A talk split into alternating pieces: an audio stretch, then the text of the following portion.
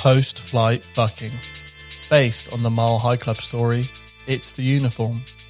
From Philadelphia, Pennsylvania to Charlotte, North Carolina. Back in the early 2000s, I was in the Air Force. I'd spent my whole career waiting for the moment that I could be deployed on operation. Countless hours of flying and training in F 15s and F 22s. I was, if I say so myself, a very good pilot. I was inspired to get in the sky after watching Top Gun in the late 80s. I wanted the prestige and excitement that came with flying fast. And also, the uniform didn't hurt around the ladies. After deploying overseas and completing two tours of action, I'd fulfilled my dream of being a fighter pilot and decided it was time to leave the Air Force and turn my hand to commercial aviation instead. The transition wasn't too hard. The aircrafts were bigger and slower than I was used to, but the pace of life is what I needed. I enjoyed having the freedom to explore new places I'd fly to, but was pretty settled down on my main routes. I wanted to get home frequently so I could appreciate the small things, like enjoying a cold beer and playing with my dog. Although the uniform was slightly different, I found it got a lot more attention than I did when I was in the forces. Walking through those airports, feeling like Leonardo DiCaprio in Catch Me If You Can was always fun. Flight stewards surround you, but really, the job was a lot more glamorous than it seemed. It's true what they say about pilots and air stewards. They really do hook up a lot more than you think. But isn't that any different to any other office environment, right? Except this office was flying through the air. But variety was the spice of life. And as much as I enjoyed hooking up with other work colleagues, I may or may not encounter again, I also enjoyed the pleasure that came from the passengers. Strictly speaking, this was against the rules, but this made everything a lot more naughty. On this particular occasion, there was some turbulence, and not everything went as smoothly as planned.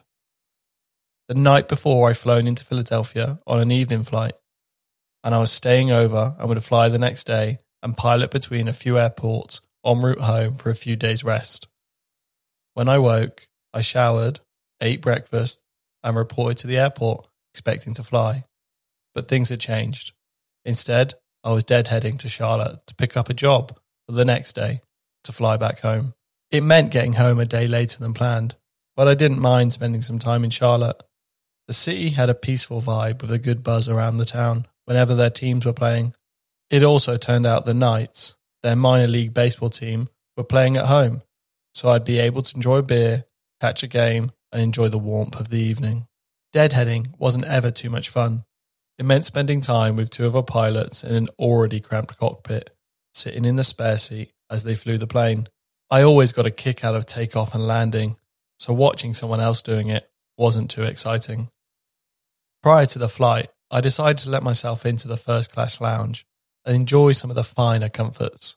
A bit of charm and a uniform always help get access. And I was also off duty, so what was the harm in relaxing a little? As I enjoyed a few snacks and the complimentary coffee, a tall brunette stood across from the room and turned towards me. We recognized each other instantly.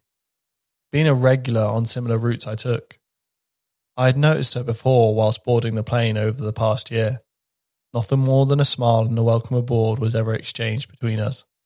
But that was when I was working. She turned towards me. I stood up, caught her eye once more, and introduced myself as Captain Paolo. We talked a little, and it turned out she was on the same flight strong businesswoman, she was flying out to close a deal for her firm and had her eyes on the prize of a big contract the next morning. We flirted a little, and she mentioned how she'd noticed me a few times and appreciated a pilot with strong arms like mine taking control of the plane for her. I informed her I was unfortunately not in charge of this flight, but was more than happy to escort her to the plane and make sure she had a safe and satisfying flying experience today. As we boarded, she told me I was her favourite captain.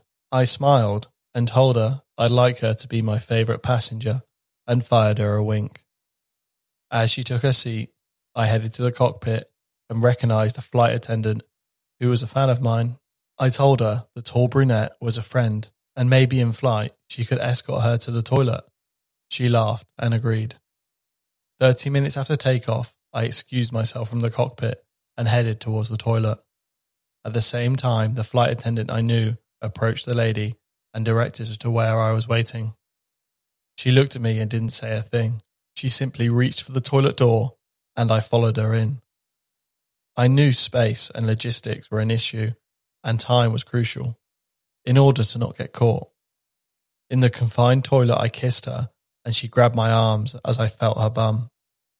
She reached down and undid my belt, taking no time to get a firm grip of my cock. We kissed and I grabbed her ass, and she asked me how we wanted to do this. Briefly laughing at the configuration which would best serve us, she turned around, pulled up her dress, and dropped her thong. The initial play was irrelevant, and we both knew what we wanted now. Inside her wet, tight pussy, I held my cock for a moment and slowly removed it fully and back in once again, feeling her tightness around my piece again and again. Her pussy was perfect, and it didn't take long for me to become excited, and I came quickly, to both of our disappointment. It left us feeling rather unfulfilled. Both my entry into her and our entry into the Mile High Club was quick and efficient and somewhat disappointing. I pulled out of her, wanting to taste her pussy, and she wanted more from me.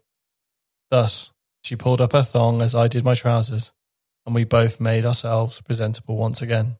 We ended our encounter with a kiss, and with her telling me that she wasn't done with me yet and had a hotel room not far from the airport. She took my number and told me she'd text me the details. An hour after we landed, I received a message. The address, a room number, a time, and instructions to bring my uniform, especially my hat. I replied in agreement and made my way to the hotel, a short cab around the corner. I headed up to the room and knocked on the door.